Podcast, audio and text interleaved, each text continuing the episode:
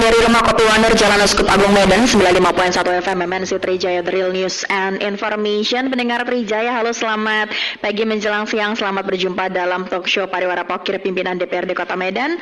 Edisi hari ini Rabu 21 Desember 2022 Hasil kerjasama Radio MNC Trijaya MNC Play Koran Sindo dan iNews TV Pendengar Trijaya pagi ini dalam Pariwara Pokir Pimpinan DPRD Kota Medan Kita akan membahas ya Bagaimana nih pencegahan stunting dengan layanan kesehatan yang berkualitas selama satu jam ke depan. Bersama saya Ami Maulidir juga narasumber saya yang sudah hadir. Langsung saja saya sapa ada Bapak uh, Haji Teku Bahrum Syah SHM selaku Wakil Ketua DPRD Kota Medan. Assalamualaikum Bapak, apa kabar? Assalamualaikum warahmatullahi wabarakatuh. Alhamdulillah baik Ami dan seluruh pemirsa di mana pun berada. Alhamdulillah ya Alhamdulillah. sehat. Oke okay, baik. Dan pendengar Jaya Anda berusaha berinteraktif bersama kami ya di 45672666 atau SMS dan WhatsApp di 081361093928 atau uh, Anda juga bisa meninggalkan pertanyaan juga komentar Anda melalui Instagram kami karena saat ini kami sedang live dan jangan lupa siaran kami juga bisa diakses melalui streaming di Roof dan juga RCTI Plus. Bapak, ini kita ngomongin soal stunting ya. Ini sudah 2022 ya. Nah, ini kan harus sejalan dulu nih soal uh, stunting dan juga uh, kawasan miskin. Ini seperti apa nih tanggapan dari DPRD Kota Medan sendiri dalam hal ini? Uh, baik, Mbak Ami. Uh, bahwa memang uh, di SK Wali Kota yang lalu hmm. itu ada 42 kelurahan dari 151. Namun setelah ada direview ulang, hmm. uh, kemarin dilakukan uh, validasi dan verifikasi, hmm. Hmm Uh, keluar SK nomor 50 tahun 2022 yang uh, tentunya merevisi kembali tentang uh, kawasan kumuh Kota Medan. Okay. Uh, dan sekarang tinggal di 33 kelurahan okay. dan di 14 uh, kecamatan uh, kawasan kumuh Kota Medan yang tentunya di 33 kelurahan itu ada lima yang menjadi skala prioritas mm -hmm. ya, itu berada di Medan mm -hmm. Marelan, Medan Labuhan, Medan Belawan mm -hmm. dan salah satunya juga ialah di uh, Medan uh, area. Mm -hmm. Itu itu kondisi hari ini tentang kawasan kumuh Kota Medan. Oke, baik berarti sudah adalah perubahan ah, sedikit ya. terakhir lah. Oke, baik. Mm. Nah, ini uh, dari data yang diterima ada 100 uh, sorry 550 anak yang terkena stunting uh, di Kota Medan untuk itu pemerintah menggelontorkan dana sebesar 198,1 miliar nih guna menekan angka stunting bayi 5 tahun. Seperti apa tanggapan dan pengawasan yang DPR dilakukan? Baik, uh, itu dana itu memang uh, itu untuk intervensi untuk mm -mm. seluruh pemangku kepentingan ya. Mm -mm. Itu uh, tersebar di 20 OPD. Mm -mm. Ya tentunya itu sekaligus nanti dana itu diperuntukkan infrastruktur termasuk penanggulangan kumuh dan penanggulangan kemiskinan. Mm Nah, jadi berbagai program yang ada itu dari 10 OPD itu ya 15 program 29 16 kegiatan dan 29 subkegiatan. Mm -hmm. Sementara untuk stunting itu sendiri itu lebih kurang 14 okay. miliar ya. Ya tentunya uh, dari 100 miliar lebih tersebut tentunya memang di seluruh uh, 10 OPD yang ada uh, itu uh, baik sarana prasarananya, kemudian kesehatannya, mm -hmm. kemudian uh, lingkungannya, mm -hmm. sanitasi, dan itu semua uh, digelontorkan anggaran sedemikian memang uh, supaya memang stunting di Kota Medan ini akan terkurangi. Mm -hmm dan memang uh, dari data yang ada di 2021 kan 500 lebih ya 550 mm -hmm. di 2022 itu sudah tinggal uh, sekitar 364 mm -hmm. itu memang angka itu angka yang terdata. Oke. Okay. Uh, dan itu memang masih ada ya secara sporadis karena kan banyak juga masyarakat di Kota Medan hari ini memang itu yang belum uh, punya data kependudukan. Ada anak yang di bawah umur, dia menikah, bahkan dia belum punya data kakak, hmm. belum uh, terdaftar hmm. uh, di Posyandu juga hmm. dia tidak terdaftar. Ini yang uh, sering kami temukan, uh, bahkan baru-baru ini juga ya kami temukan itu ternyata dia belum masuk ke dalam data yang yang yang hmm. yang, yang, yang sudah terdokumentasi. Uh, ini penyebabnya tentu memang uh, adminduk mereka ini memang belum terdaftar. Cukup banyak di Medan bagian utara itu anak-anak umur 15, 16 itu sudah menikah dan sudah melahirkan. Hmm. Ah, dan itu memang nikahnya sekedar dinikahkan siri. Hmm. Dan ini juga kan berpotensi untuk secara dini dia belum siap menikah kemudian mereka menikah, kemudian kan ini kan stunting ini tidak hanya persoalan lahir begitu saja, ya. tidak sejak mulai mempersiapkan kehamilan, menjaga merawat kehamilan, gizi yang cukup, itu juga sangat berpengaruh. Sehingga ketika anak ini lahir itu sudah memang uh, benar-benar sehat. Uh, ada anak yang dari dari bawaan di janinnya sendiri saya pikir itu sudah berpotensi untuk lahir akan nanti uh, bisa berpotensi stunting dikarenakan memang ya gizi tidak cukup dari awal. Saya pikir demikian. Oke, okay, baik. Nah, ini tadi seperti yang Bapak sebutkan bahwa 550 ini yang terdata, tapi kita mengetahui realitanya ada mungkin jauh lebih banyak yang tidak terdata karena itu tadi uh, sudah hamil, melahirkan, bahkan belum punya KTP gitu. Ini kan menjadi problem. Lalu seperti apa nih dorongan yang DPRD lakukan agar uh, supaya pencegahan stunting ini memang bisa benar-benar maksimal uh, dengan datanya juga real juga ini Pak? Iya. Uh tentunya kita punya infrastruktur ya -hmm. infrastruktur uh, petugas kita di lingkungan -hmm. itu cukup ya hampir semua lah semua lingkungan kita kita punya Kepling. Mm Dan hari ini kita punya ribuan ya, lebih kurang enam ribu lebih uh, tenaga posyandu. Yang ini seluruh perangkat ini ini yang perlu kita gerakkan. Kepling ini day to day dia terus melakukan uh, pendataan. Apakah baik itu dia sudah terdokumentasi ke admindungnya walaupun dia belum terdokumentasi. Kemudian uh, pihak posyandu itu jangan jangan hanya ketika dia satu bulan sekali mau ngepost di situ aja ramenya. Oke. Okay. Hari-hari mereka juga harus turun hmm. mendata. Ada yang tiba-tiba kan penduduk kita ini yang tidak mampu ini kadang-kadang mandah tiga bulan sekali pindah hmm. rumah karena kemampuan ekonominya kurang. Hmm. Di utara itu demikian lebih banyak. Okay. Sehingga banyak yang tidak terdokumentasi. Hmm. Bisa jadi bulan ini dia tidak di situ, hmm. tapi bulan depan mungkin dia sudah pindah ke situ. Mandah istilah hmm. mereka ya. Lain lagi di rumah-rumah susun, hmm. di perkampungan nelayan. Hmm. Yang mereka itu rata-rata bisa berpindah kapan saja. Hmm. Tergantung kadang musim ikan, nanti kadang dari luar pindah. Hmm. Padahal belum tentu penduduk Medan. Bisa jadi dari daerah Deli Serdang maupun Serdang Bedagi, ini karena ada musim pindah. Nah di sini akhirnya apa? Ya ini anak Medan kan gitu. Mm -hmm. Apalagi dia belum terdokumentasi di adminduk mereka. Hmm. Jadi saya pikir langkah-langkah yang pertama sekali untuk pencegahan ya tentunya data. Hmm. Sejak awal secara dini data adminduknya sudah, kemudian puskesmas. Nah ini puskesmas dan pustu ini kan preventif, ya, ya promotif, preventif. Ini harus berperan, jangan hanya nunggu. Hmm. Ya mereka kan harus ada juga.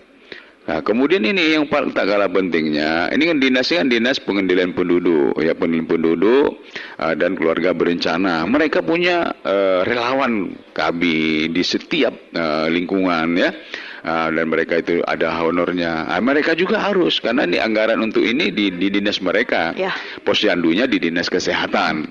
Ya tentunya uh, dinas pemberdayaan apa namanya pengendalian penduduk ini. Ini kan penting urusan kependudukan hmm. juga kan.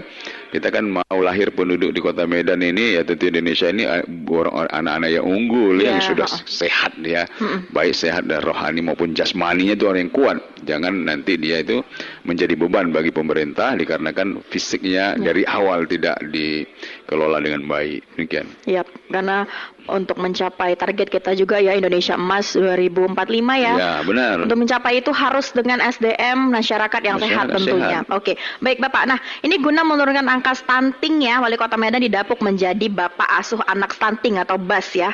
Uh, seperti apa ini uh, pengawasan yang DPR dilakukan supaya memang program ini benar-benar terrealisasi dengan baik, tidak hanya sebagai pelebelan semata aja nih untuk uh, Bapak Wali Kota dan juga untuk OPD-OPD lainnya. Iya, saya pikir ini uh, selain dari menjadi sebuah program nasional, hmm. ya ini kan uh, tugas mulia juga ya. Hmm. Ya tentunya selain sebagai pejabat publik, hmm. kemudian juga sebagai apa namanya tokoh-tokoh, kemudian para pengusaha, hmm. yang tentunya harus ikut mendukung. Hmm. Ya, selain daripada kita punya anggaran secara formal, tetapi ada orang-orang ya yang memang dia punya kepedulian. Hmm. Ya, kita apresiasi Pak Wali ya sebagai wali kota Medan juga merangkap sebagai bapak asuh ya hmm. anak stunting ya kota Medan dan ini memang harus diikuti ya diikuti eh, apa namanya tidak hanya secara formal. Hmm saya di dapil saya itu ya walaupun tidak secara formal setiap hari di rumah saya itu di rumah aspirasi saya itu ya dan ketika saya di, di utara itu ya hari-hari berurusan dengan itu. Datang yang anaknya yang kadang emaknya yang kurang makan yang macam lah rata-rata ya rata-rata itu memang kita dan kami berapresiasi apalagi ada semacam kewajiban juga bagi kepala OPD, camat dan lain-lain itu memang menjadi bapak asuh anak stunting. Harapan kita dengan adanya program ini akan menekan akan menekan. Eh, tapi yang tak kalah pentingnya ini kan tentunya yang dicetuskan uh, oleh pimpinan Kota Medan ini bisa diimplementasikan. Hmm. Ya, sementara yang secara personal saja apalagi yang sudah ada berbasis anggaran, hmm. yang anggaran sudah ada itu harus benar-benar diimplementasi dengan baik. Dinas Kesehatan, Dinas Ketahanan Pangan, karena Dinas Ketahanan Pangan itu juga di situ uh, muncul apa namanya uh, uh, gizi penambah makanan tambahan. Yep. Uh, kemudian hampir semua OPD saya pikir. Kemudian Dinas Pemberdayaan Perempuan, bagaimana perempuan diberi edukasi, uh, pendidikan dini, ya saya pikir ini ketika ini memang tidak berjalan secara parsial. Hmm. Selama ini kan OPD-OPD ini berjalan secara parsial, ya. masing-masing. Ya. Akhirnya kadang-kadang overlapping, hmm. ya. Dinas kesehatan ada makanan tambahan, dinas ketapang ada makanan tambahan. Jadi akhirnya kalau ini dilakukan secara komprehensif, betul-betul terpadu dia, tidak parsial, saya yakin, ya. Kemudian OPD yang lain dan ada infrastrukturnya, suprastrukturnya semua berjalan dengan baik, saya sangat beryakin, keyakinan Kota Medan ini akan terbebas minimal, terminimalisir dari persoalan anak stunting. Oke, baik. Nah ini kalau kita udah ngobrol sama Pak Barem, uh, kita tahu bahwa uh, Pak Barem juga termasuk juga ini Bapak asuh anak stunting walaupun tidak formal ya, ya tidak ada ya, label khususnya ya. ya. Karena sejak lama saya sudah di daerah daerah daerah Medan Utara ya, daerah kita stunting, paham ya. Apalagi Belawan ya, itu kan mohon maaf konstituen saya itu sebagian besar juga orang tuanya ini ya memang memang orang tua yang anak stunting ya, ya okay. yang hari-hari ya perlu kita bina terus kan, terus menerus gitu saya pikir. Oke, okay, baik. Dan pendengar Trijaya kami ingatkan kembali Anda untuk bisa interaktif ya di 4567266 atau SMS dan WhatsApp di 081361093928. Kita bicara soal stunting, soal layanan kesehatan yang berkualitas juga. Ini Pak, seperti apa Bapak melihat layanan kesehatan di Kota Medan? Apakah sejauh ini di 2022 ini sudahkah layak, Pak? Baik. Uh, Dan berkualitas tentunya. Terkait dengan layanan kesehatan, tentunya kita fokus kepada layanan kesehatan milik pemerintah kota dulu ya. Hmm. hmm.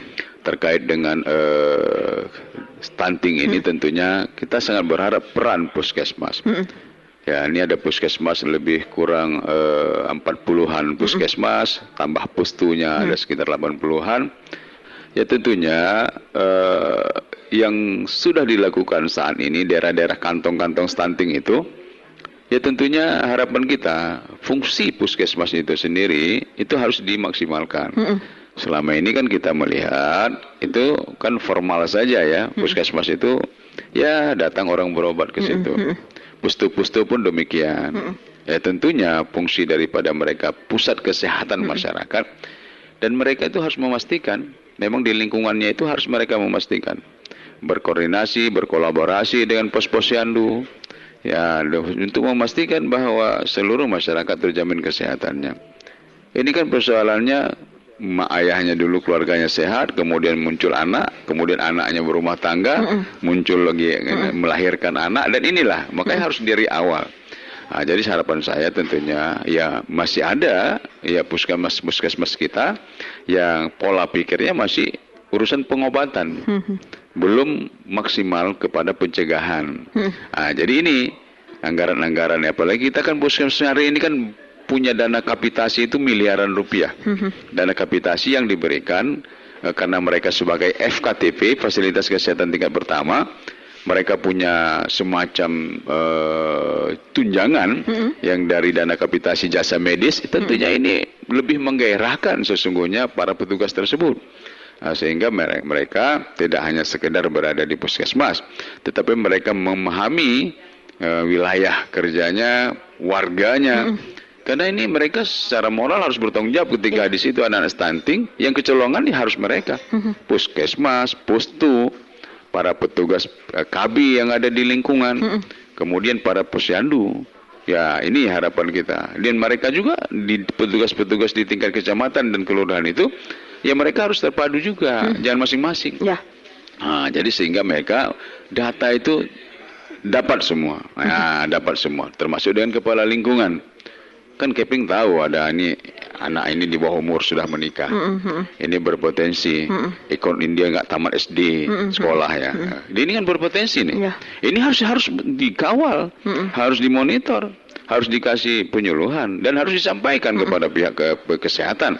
Tolong ini dia Keplingnya kasih data hmm. karena pasti berpotensi karena kan anak kan dia ilmu tidak cukup ya kan nah, tentunya belum ada kesiapan dia dan ini berpotensi dan hampir rata ya. itu terjadi ialah dikarenakan situasi yang demikian ilmu kurang ya ekonomi juga tidak mendukung ya pada akhirnya itu dia tadi ya Oke, baik.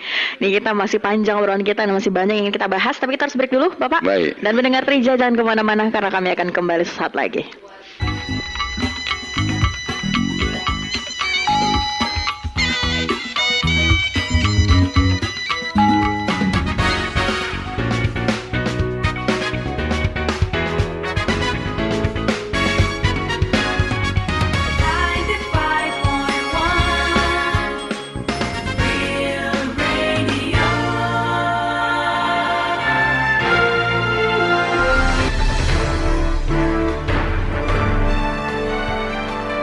Masih dari Rumah Kopi Wanur, Jalan Skup Agung Medan 95.1 FM MNC Trijaya The Real News and Information. Mendengar Trijaya kita lanjutkan kembali Pariwara Pokir pimpinan DPRD Kota Medan ya.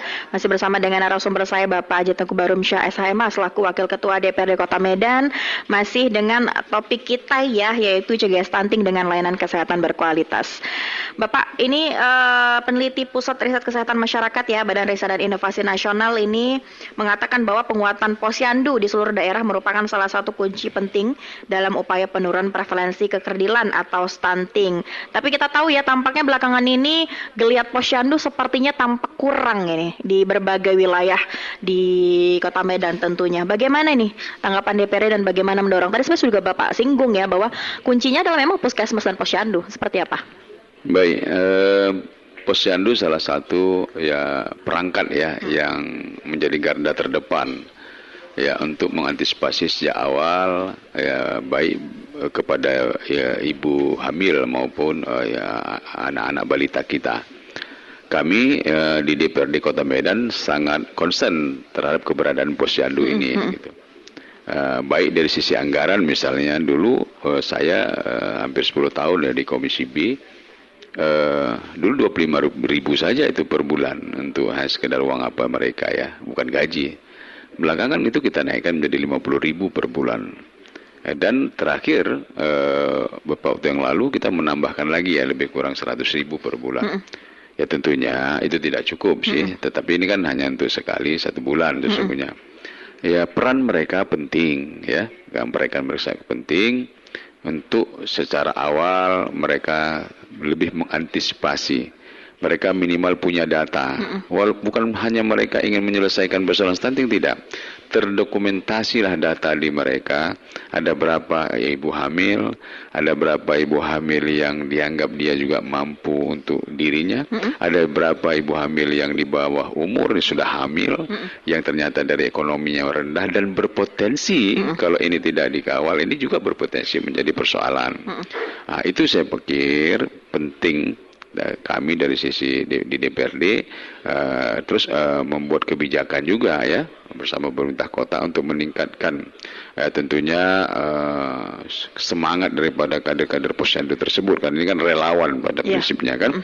Uh, pada relawan ya, orang yang meluangkan waktunya sejenak.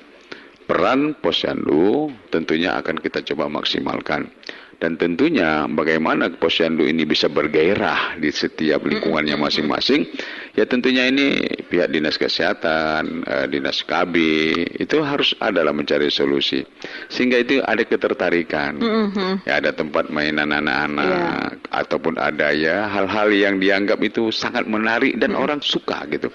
Yang tidak fun monoton. ya. Ya, ya tidak monoton. Itu saya pikir salah satu upaya mm-hmm. sehingga anak-anak tersebut, orang-orang tersebut itu memang uh, merasa uh, kehadiran mereka itu wajib ke sana gitu, mm-hmm. senang, nyaman.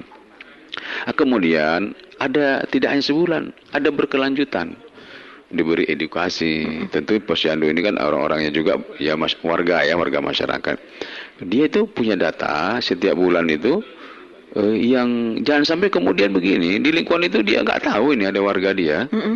yang memang nggak datang ke situ dan mm -mm. dia nggak ada urusan yang penting kami buka jam 8 sampai jam 10 ya kalau nggak lewat dari situ nggak ada ya udah kami tutup mm -hmm. gitu seolah-olah semacam ya sekedar untuk melepaskan tugas saja mm -hmm. itu yang kita berharapkan supaya itu tidak tidak tidak lagi uh, apa namanya uh, tidak lagi paradigma mm -hmm. itu harus berubah mm -hmm. itu saya pikir yang penting bagi posyandu.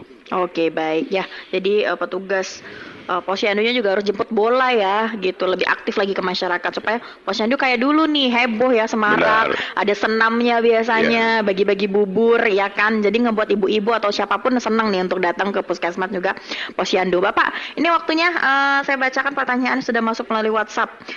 Dari Duri di Pancing Ibu Duri ya. Uh, Pagi Pak Bahrum, untuk kesehatan di Kota Medan seperti sudah cukup baik, tapi sepertinya untuk kesehatan anak-anak balita kita tahu Pak untuk tahun-tahun yang lalu namanya imunisasi di Posyandu sangat gencar. Kenapa di tahun-tahun sekarang kok sepertinya hilang yang namanya imunisasi di Posyandu di setiap kecamatan? Oke, selanjutnya dari Ibu Sri Rahayu di Ring Road Gagah Hitam. Untuk sekarang kan banyak anak-anak sakit demam yang turun naik dan sakit batuk. Kalau dulu apabila sudah adanya kenaikan anak-anak sakit karena demam yang naik turun akan ketakutan soal demam berdarah. Mengapa sekarang sepertinya Dinas Kesehatan Kota Medan tidak ada tindakan seperti adanya penyemprotan desinfektan atau adanya gotong royong secara masif. Mungkin boleh ditanggapi Bapak. Baik, uh, imunisasi saya pikir memang uh, itu terus dilakukan namun sekarang kan dikarenakan memang orang sudah ada BPJS, sudah apa kadang-kadang mau ngambil jalan lain ya, tempat-tempat lain mungkin karena ada klinik-klinik ya. Nah, kalau imunisasi memang itu sampai hari ini kami melihat itu tetap berjalan. Mungkin tidak karena kan jadwalnya kan beda-beda ya. Nah, tetapi masih tetap berjalan saya pikir itu. Yang kedua tentang demam berdarah. Nah, tidak boleh disemprot sebelum ada kasus. Karena memang ya, yang disemprot ini kan memang khusus untuk yang demam berdarah. Jadi kalau sudah ada kasus baru dilaporkan dan daerah itu saja yang disemprot. Jadi tidak boleh karena memang itu bisa berdampak. Mm -mm. Berdampak karena memang kalau ada daerah hanya sekedar kita coba-coba merasa dan itu semprotlah mencegah karena uh, semprot itu fogging itu untuk bukan hanya pencegahan untuk untuk memang untuk membunuh nyamuk yang ada di situ gitu. Mm -hmm. Kalau pencegahan tidak fogging tetapi ya tentunya pola lingkungan yang bersih. Hmm. Nah, jadi kalau hari ini kita juga uh, dinas kesehatan menyiapkan alat-alat fogging di setiap kecamatan. Hmm. Tetapi harus benar-benar dulu bahwa itu kasus diyakini bahwa memang DBD baru muncul. Hmm. Jadi tidak boleh diduga kalau demam-demam biasa. Jadi tidak bisa. Wah ini mencegah supaya DBD ini kita fogging nggak boleh. Oke. Okay. Itu menimbulkan masalah baru mm -mm. dan itu bisa imun dia nyamuk-nyamuk yang enggak itu pun bisa mm -mm. bisa bisa nanti dia udah enggak enggak enggak tahan lagi, udah enggak bertahan dia.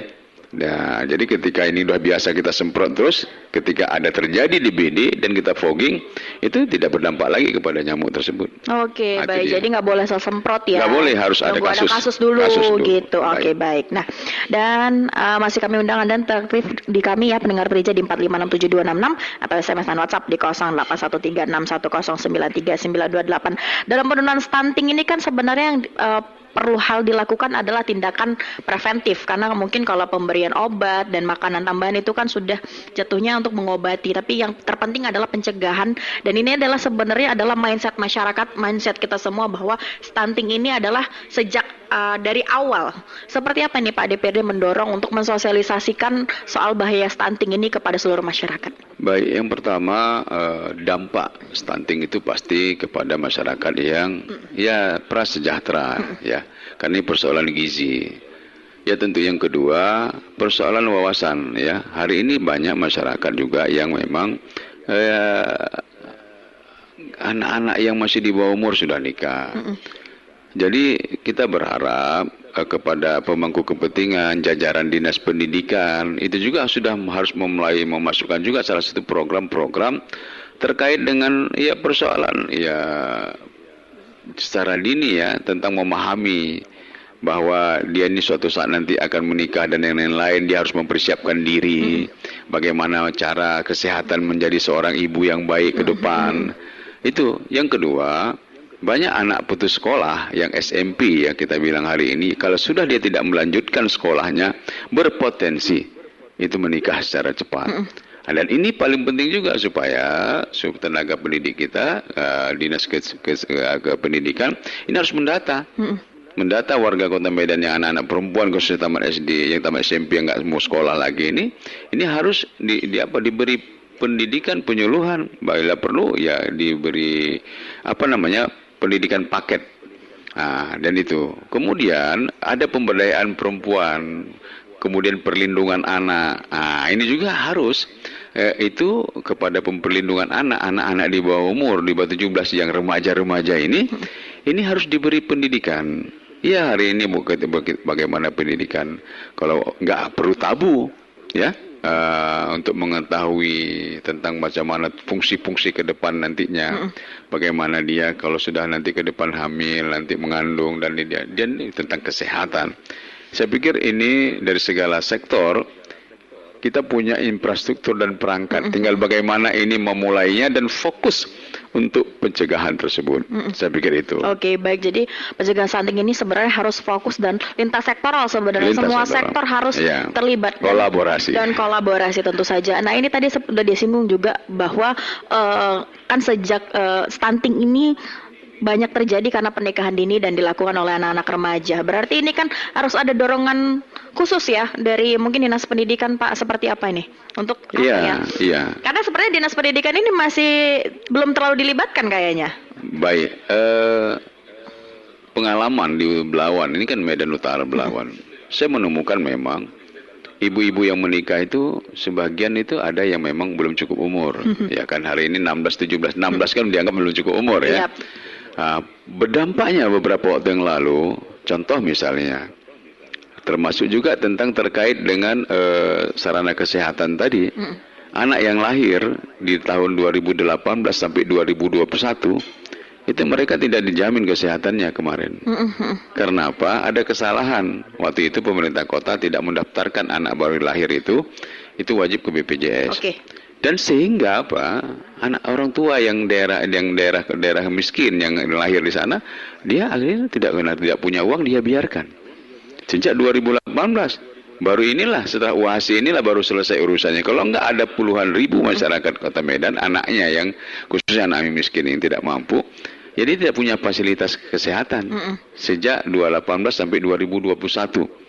Kenapa? Tak bisa dibuat juga dia dia dia kita buatkan BPJS-nya. Kenapa? Dia sudah dianggap terdata, tetapi Pemko waktu itu lalai tidak mendaftarkannya. Mm -hmm. Ah ini salah satunya juga. Ya itu. Mm -hmm. Ya, dia miskin, tidak ada BPJS, hmm. anaknya juga macam mau ke puskesmas takut nggak ada. BPJS harus bayar atau ke mana-mana pada waktu itu kan begitu paradigmanya. Ya kemudian eh, penting saya pikir dinas pendidikan. Ya dinas pendidikan walaupun ya remaja ini di SMP saja wajib belajar 9 tahun, tetapi ya harus dikenalkan juga ada is, ekstrakurikuler mm -mm, ya. mm -mm. khususnya ini mengenalkan secara dini mm -mm. ya. Bagaimana anak-anak ini secara dini menjaga kesehatan mm, kesehatan ya kesehatan juga. reproduksi mm semua ya lah pergaulan, pergaulan ya. mm kemudian memberikan motivasi supaya anak-anak ini juga memang punya cita-cita besar ke depan betul, betul, menjadi generasi emas mm itu ya. Nah itu khususnya di daerah-daerah yang termarginalkan. Mm -mm. khususnya bil khusus di 33 kelurahan mm -mm. yang hari ini masuk dalam kategori kumuh mm -mm. yang di dalamnya pasti banyak angka kemiskinan mm -mm. yang juga di situ berpotensi akan melahirkan uh, anak-anak stunting. Mm -mm. Nah ini saya pikir. Oke, baik ini kalau saya juga tidak salah dan tersilap, untuk dari BKKBN sendiri dianjurkan untuk perempuan bahkan usia yang dianjurkan untuk menikah itu 21 sebenarnya Ma. karena sudah uh, dianggap sudah mm. sempurna uh, semua reproduksinya. Semuanya. Karena itu juga untuk menghindari dan stunting tadi secara psikologisnya juga. Nah. Ini yang paling penting ini psikologis ini ya kan. Oke, baik selanjutnya saya masuk lagi ke pertanyaan yang sudah uh, di WhatsApp ya dari Bapak Indra di Jalan C Asahan. Stunting sudah menjadi masalah nasional dan ini lekat dengan masalah kesejahteraan dan angka stunting di Kota Medan masih cukup tinggi di mana Kecamatan Medan Belawan sebagai penyumbang tertinggi dan ini sebenarnya bisa kita tekan dengan drastis jika sebagai masyarakat dan pemerintah Kota Medan bersama-sama untuk menciptakan generasi sehat dan cerdas. Masukan Pak untuk para penghulu atau tuan kadi melalui KUA diberi pengetahuan awal tentang kesehatan calon uh, pengantin untuk bisa mencegah stunting uh, untuk kesehatan untuk calon bayi untuk cegah stunting bagi calon pasutri dan Pemko melalui kecamatan terus memantau para masyarakatnya nih dan setuju sekali dengan pendapat Bapak tadi untuk lebih memaksimalkan puskesmas dan posyandu di setiap lingkungan di Kota Medan dan untuk masukan juga untuk teman-teman di DPRD Medan untuk mensedekahkan sedikit pendapatannya untuk dapilnya masing-masing. Tanggapannya Bapak? Iya. Ya tentunya memang saya pikir perlu juga kepada pasangan yang menikah ini eh, apa namanya eh, perlu ada penyuluhan ya. Itu udah pasti. Kemudian eh, surat sehat ya itu udah udah ada memang. Tapi kan kadang-kadang hari ini memang kalau yang resmi dia itu memang kita tidak khawatirkan. Kenapa Belawan? Kan ini persoalan tertinggi di utara. Maka saya katakan tadi di sana memang enam kelurahan kumuh angka kemiskinan tinggi. Sementara perusahaan-perusahaan kita banyak juga yang dari sana gitu kan. Seharusnya kan ini perhatian juga pihak pihak pihak ketiga ya. CSR CSR itu seharusnya cenderung tidak hanya persoalan-persoalan yang sifatnya infrastruktur, tetapi juga tentang persoalan terkait dengan ya kesehatan anak, ibu ya, kemiskinan tadi. Ya, saya sepakat ya, yang ketua-ketua DPR yang dari Dapil Utara. Kan Belawan itu kan bukan hanya saya sendiri yang tinggal di Belawan, ada 12 orang anggota dewan yang yang yang, yang mengambil suara, ya. yang mengambil suaranya di utara sana di ya. Utara ya, oke. Okay. Nah, saya pikir ya kita ya harus kalau saya memang hari-hari, apalagi saya memang sengaja memang tinggal juga saya masih di sana. Setiap pagi itu membuka ruang kepada masyarakat dan hari-hari itu yang kita lakukan. Ya, rata-rata berhadapan masyarakat tidak mampu yang mulai dari datang sampai mau mulai mau menikah mm-hmm. dia melapor sama kita kan mm-hmm. nah, kemudian sudah hamil untuk membawa karena nggak ada duit membawa ke puskesmas mm-hmm. sampai melahirkan ya, itu kita urus hampir semua ya rata-rata di utara itu ya yang berurusan dengan kita saya sepakat itu dan ini memang haruslah kerjasama semua pihak ya karena fokus di utara itu khusus daerah Belawan itu ya, apalagi dengan anggaran dari pemerintah kota yang cukup saya pikir ini tinggal bagaimana uh, memulainya dari mana tidak sepotong-sepotong. Ya kalau memberi makanan tambahan itu bukan sekedar itu. Maknya juga ya, usaha ya usaha orang tuanya juga harus. Kalau usaha yang nggak ada seberapa lah bayi kita kasih bubur untuk anak asuhnya? Seberapa cukup? Uh, sementara itu hanya sekedar kita kasih satu hari begitu saja mak dan ayahnya juga susu juga tidak ada. Ya saya pikir ini melibatkan seluruh pemangku kepentingan. Oke, itu ya. kata kunci. Adalah kolaborasi dari semua sektor ya, ya lintas OPD baik. Nah ini uh, untuk menangani soal stunting ini juga pemerintah Kota Medan ya menargetkan sekitar 160 hektar kawasan kumuh untuk berkurang dalam setahun untuk mengatasi stunting. Uh, dan Salah satu lokasi fokus yang dilakukan adalah lewat program bedah rumah ya di Kelurahan Bagandeli, Medan Belawan agar lingkungan tempat balita stunting ini menjadi lebih sehat dan layak. Ini seperti apa pengawasannya yang dilakukan dan seperti apa sudah implementasinya Pak? Baik, uh, baseline terakhir -hmm. itu memang ada ratusan ya. -hmm. Dulu 800 hektar, sekarang sudah mulai berkurang. Ya tentunya uh, Medan Utara, khususnya Medan Belawan, Salah satu program dari 180 eh, miliar anggaran itu salah satunya ialah berada di Dinas Perkim yaitu hmm. uh, eh, RTLH Rumah hmm. Tidak Layak Huni. hari ini dibangun mm-hmm. dan itu sebenarnya setiap tahun mm-hmm. itu daerah-daerah kumuh khususnya di Medan Utara dan Belawan. Ya tentunya uh, ini memang salah satu indikator tentang persoalan stunting karena kemiskinan. Kemiskinan lingkungannya kumuh. Nah, saya pikir ini memang uh, penting itu dilakukan ya karena memang hampir semua daerah tidak hanya Bagan Medan Belawan itu saya ingin sampaikan di sebagian ribuan masyarakat hari ini pun itu belum boleh belum tersentuh pembangunan rumah tidak layak huninya. Kenapa? Tanah tinggal di tanah BUMN milik Pelindo dan PT KAI. Oke. Okay. Itu ribuan yang yang dibangun di RTLH ini kan syaratnya yang punya surat. Mm -mm. Yang punya surat tanah. Mm -mm. Bayangkan yang punya surat tanah berarti kan ekonominya sudah agak lumayan ada. Adalah tak tak. Tapi dia tidak bisa membangun. Tanahnya ada tidak bisa membangun. sekarang hari ini berapa banyak rumah di atas panggung yang belum bisa dibangun dikarenakan tanah milik BUMN nah dan itu jauh berpotensi banyak kekumuhan. Dan di situ melahirkan banyak anak-anak yang ya gizi kurang gizi buruk.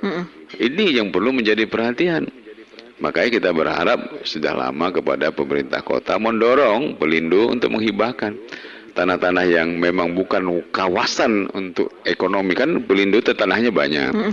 Tapi ada kawasan memang kawasan untuk untuk mereka pelabuhan mm. untuk free untuk apa untuk ada juga kawasan yang memang itu tidak tidak lagi menjadi uh, kawasan utama dan itu boleh mm.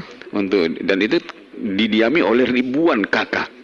Ah, dan saya pikir ini harus menjadi perhatian juga karena itu akan muncul kekumuhan-kekumuhan baru dan itu akan menambah uh, data anak-anak kita yang bisa jadi berpotensi stunting. Hmm.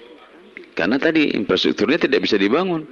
Apa pun tidak bisa masuk ke situ. Hmm. Nah, karena itu tanah daerah kawasan BUMN. Ini menjadi perhatian fokus saya pikir untuk Medan Utara khususnya di Belawan. Oke, baik. Nah, untuk uh, perumahan yang juga layak dan sehat dan untuk mencegah stunting pastinya perlu sanitasi yang baik juga. Baik. Untuk di kawasan Medan Utara sendiri Pak saat ini soal sanitasinya uh, seperti apa dan langkah-langkah apa nih yang uh, harus dilakukan pemerintah juga untuk soal karena ini kan uh, hajat hidup ya, kita pasti perlu nih soal sanitasi. Baik. Uh, ya jujur saja ya di utara itu sebagian sanitasi kita buruk. Hmm. Bahkan ketika ada masuk misalnya sanitasi terkait dengan MCK komunal, hmm. MCK yang lain itu banyak masyarakat itu yang nggak mau mereka. Berapa banyak itu sanitasi di daerah Kelurahan Baganduli, Belawan Satu dan lain-lain di pinggir laut itu pagi terbengkalai bahkan tidak dimanfaatkan. Mereka langsung aja bypass itu semuanya ya kan kan ke air air pasang surut itu kan begitu kira-kira. Okay, Makanya salah satu caranya ialah relokasi. Oke. Okay. Dicari tempat yang layak eh, dibangun sebuah rumah vertikal. Eh kalau memang dia nelayan di pinggir laut saja nggak apa-apa, tetapi vertikal, bangun sanitasi yang baik. Jadi kalau hari ini itu rumah-rumah itu memang tata ruang kita sekarang kan jadi bermasalah. Mm -hmm. Karena itu penduduk yang mendiami itu bukan bukan fungsi perumahan. Fungsinya memang untuk untuk pelabuhan, untuk BUMN, tanah PT KAI. Bagaimana muncul bisa sanitasi dibuat di situ? Mm -hmm. Pemko tak boleh hadir ke daerah-daerah itu gitu. Ya akhirnya ya situasinya masih belum terkendali urusan sanitasi dan urusan-urusan air bersih ya. Nah, bahkan hari ini karena masyarakat itu dulu kan ada MBR namanya itu ada bantuan untuk pipanisasi air bersih. Bahkan sebagian itu sudah dibuat pipanisasi, bahkan bayarnya itu juga karena ekonomi mereka nggak bayar, hmm, diputus oleh uh, apa namanya bahkan nggak nggak keluar air lagi. Nah, dipotong pipa sama masyarakat itu air asin yang masuk ke rumah-rumah. Ini ada kejadian ketika itu tidak lagi uh, airnya itu tidak lagi dipotong pipa mereka akhirnya lupa nutup ketika air pasang disedot lagi pakai mesin masuk air asin ke rumah-rumah penduduk ada beberapa persoalan yang hari ini saya pikir dari sisi tata ruang, mm-hmm. kebijakan. Nah, ya hari ini, ya, alhamdulillah salah satu kebijakan itu ialah mungkin dari sisi rob yang hari ini itu sudah ada tanggulnya rob. Nah sekarang ribuan rumah yang ada di atas air itu itu belum tersentuh. Bagaimana penanganan dan itu berpotensi stunting itu. Ya, apalagi hari ini mereka juga kan terdampak. hari ini rob itu mungkin setelah ada rob itu yang sebelah sininya di daratnya itu mungkin air nggak masuk. Tetapi rumah mereka yang di tengah laut sana yang ribuan orang nasibnya itu gimana coba? Pembangunan juga nggak bisa dilakukan. Salah satunya relokasi. Itu salah satu meminimalisir itu. Baik ya, relokasi. Selanjutnya ini saya bacakan lagi pertanyaan yang masuk melalui WhatsApp. Dari hmm, Ibu Dewi di Sunggal, pagi Bapak. Untuk sekarang banyak masyarakat Kota Medan yang suka kawin muda dan pergaulan yang cukup bebas. Uh, narkoba beredar cukup bebas, narkoba beredarnya yang cukup mengerikan. Bagaimana nih pihak Kota Medan menanggapi hal tersebut? Ya, saya pikir memang uh, pendidikan ya, keluarga sangat berperan penting. Dari sisi infrastruktur kita untuk anak-anak sekolah, semua kita punya fasilitas. Yang nggak mampu punya beasiswa. Ya, kemudian uh, untuk kesehatan, alhamdulillah kita sudah UHC. Nah, tinggal bagaimana hari ini yang kurang itu ialah pendidikan-pendidikan informal berupa ya pendidikan akhlak, moral, dan lain-lain yang itu memang melibatkan keluarga. Maka saya pikir memang uh, lingkungan itu sangat berperan. Ya hidupkanlah kembali sistem kekerabatan, kekeluargaan di lingkungan kita yang hari ini sudah hilang, sudah hilang gitu ya. Orang tetangga mau buat apa udah nggak mau tahu, ya, ya nggak mau tahu. Yang penting keluargaku selamat, keluarga orang nggak. Jadi kepedulian ini yang kurang muncullah kepedulian-kepedulian kita ya kepada ya lingkungan kita, kepada anak-anak kita. Selain dari kami itu menyiapkan berbagai regulasi, anggaran secara formal, tetapi ada sesuatu hal hari ini. Apalagi hari ini kita lihat tawuran semua di mana-mana, anak-anak remaja dilibatkan anak remaja. Kawin muda yang sebagai saya katakan tadi, itu salah satu ialah apa? Karena memang ekonomi yang tidak mendukung, yang kedua karena ilmu yang kurang. Ya keluarga salah satunya. Keluarga tidak mau tahu udahlah. Seolah-olah anak itu menjadi beban bagi mereka. Untuk sekolah beban semuanya. Nah, orang tua sangat berperan untuk bagaimana anaknya itu ke depan. Dia jauh lebih baik daripada orang tuanya sesungguhnya. Peran orang tua salah satu indikator yang sangat penting saya pikir untuk mengatasi persoalan ini. Oke, baik. Selanjutnya dari pagi Pak, saya Wahyu di Jalan Garu 2, Perumahan Harjosari. Jumlah total kepesertaan jaminan kesehatan baru mencapai 96 persen, belum mencapai 100 persen. Ke depannya dalam beberapa waktu pasti akan terjadi defisit dana di BPJS. Selain itu terdapat faktor penghambat dalam pelaksanaan program UHC di Kota Medan yaitu penyalahgunaan kepesertaan program. Adanya masyarakat dengan tingkat perekonomian yang baik dengan sengaja tidak membayarkan iuran jaminan kesehatannya demi mendapatkan program UHC sehingga dapat menambah jumlah kuota dan anggaran dari pemerintah kota. Melalui DPRD agar dapat mengedukasi konstituennya dan melalui Trijaya juga untuk lebih banyak menginformasikan tentang pentingnya membayar BPJS Kesehatan dengan tertib kepada pendengarnya. Tanggapannya seperti apa Bapak? Uh, konsekuensi 96% UHC itu memang sudah menjadi perhitungan BPJS.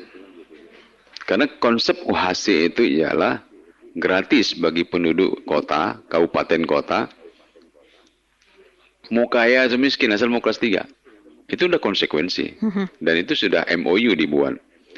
Artinya, eh, memang, oh dia kaya ya. Saya pikir, ya nggak elok juga kalau dia punya mobil, dia pergi datang meminta kelas 3. Hmm. Itu kurang baik. Tapi kalau memang dulu dia di belakangan dia udah kemampuan, itu udah konsekuensi. Artinya memang eh, bagi BPJS 96% ini kan marginnya sudah luar biasa juga yang harus dibayar. Kan ini kan bukan 96% ini kan bukan orang sakit semua. Berapa orang lah yang sakit kan gitu. Sementara yang dibayar kepada BPJS itu triliunan. Uh. Ya kita saja PBD, PBN ya.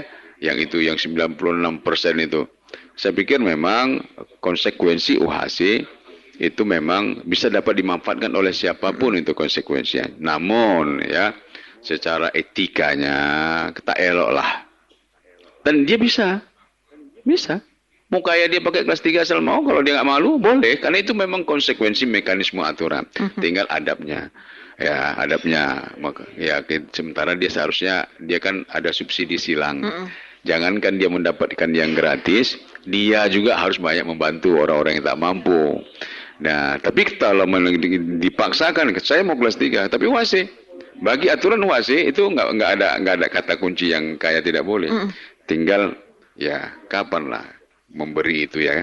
Kan kita kan memberi ketika kita punya kemampuan, seharusnya hari ini kita membantu kota. Mm.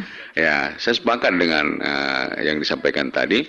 Itu menjadi beban. Ya pasti yang hari ini juga yang nunggak-nunggak ini kan menjadi beban hmm. karena akan didaftarkan kembali itu menjadi peserta eh, baik APBN maupun APBD hmm. pasti. Tapi kami berkeyakinan masyarakat Kota Medan ini yang ekonominya sudah cukup baik ya tentunya tidak akan mungkin melakukan hal sedemikian. Harapan kita tentunya Harapan, ya. ya. Baik. Ini berarti balik lagi ke moral ya. Iya, ya. Perilaku. Moral, perilaku ya. ya. Baik. Nah, ini Pak, kita juga ngomongin fasilitas kesehatan, layanan kesehatan, ngomongin UAC di Kota Medan yang sebenarnya sangat luar biasa baik untuk masyarakat Kota Medan. Tapi beberapa waktu lalu ini mengalami uh, polemik ya karena mungkin kurangnya sosialisasi. Ini seperti apa? DPD juga mendorong mensosialisasikan UAC Sebelum Kota Medan. saya kemari, warga datang ke rumah saya. Hmm mau anaknya mau berobat mata. Hmm. Pergi ke puskesmas sudah ke puskesmas, cuman katanya BPJS-nya sudah nggak aktif. Oke. Okay. Katanya nggak aktif, tak bisa berobat ke puskesmas, datang hmm. ke tempat saya. Akhirnya saya telepon hmm. kepala puskesmas, apakah nggak dapat sosialisasi? Hmm. Tak ada urusannya, mau nggak aktif.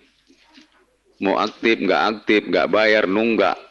Ini harus hmm. konsekuensi UHC. Nah, belum aktif Pak. Makanya saya telepon kapusnya, eh tolong disampaikan. Dan tentunya mungkin ini kesalahan daripada staf yang belum tersosialisasi. Okay. Dan itu saya sampaikan ke Pak Kadis. Pak Kadis tolong. Ini salah satu contoh hari ini saya bilang. Nah, dan ini menjadi persoalan.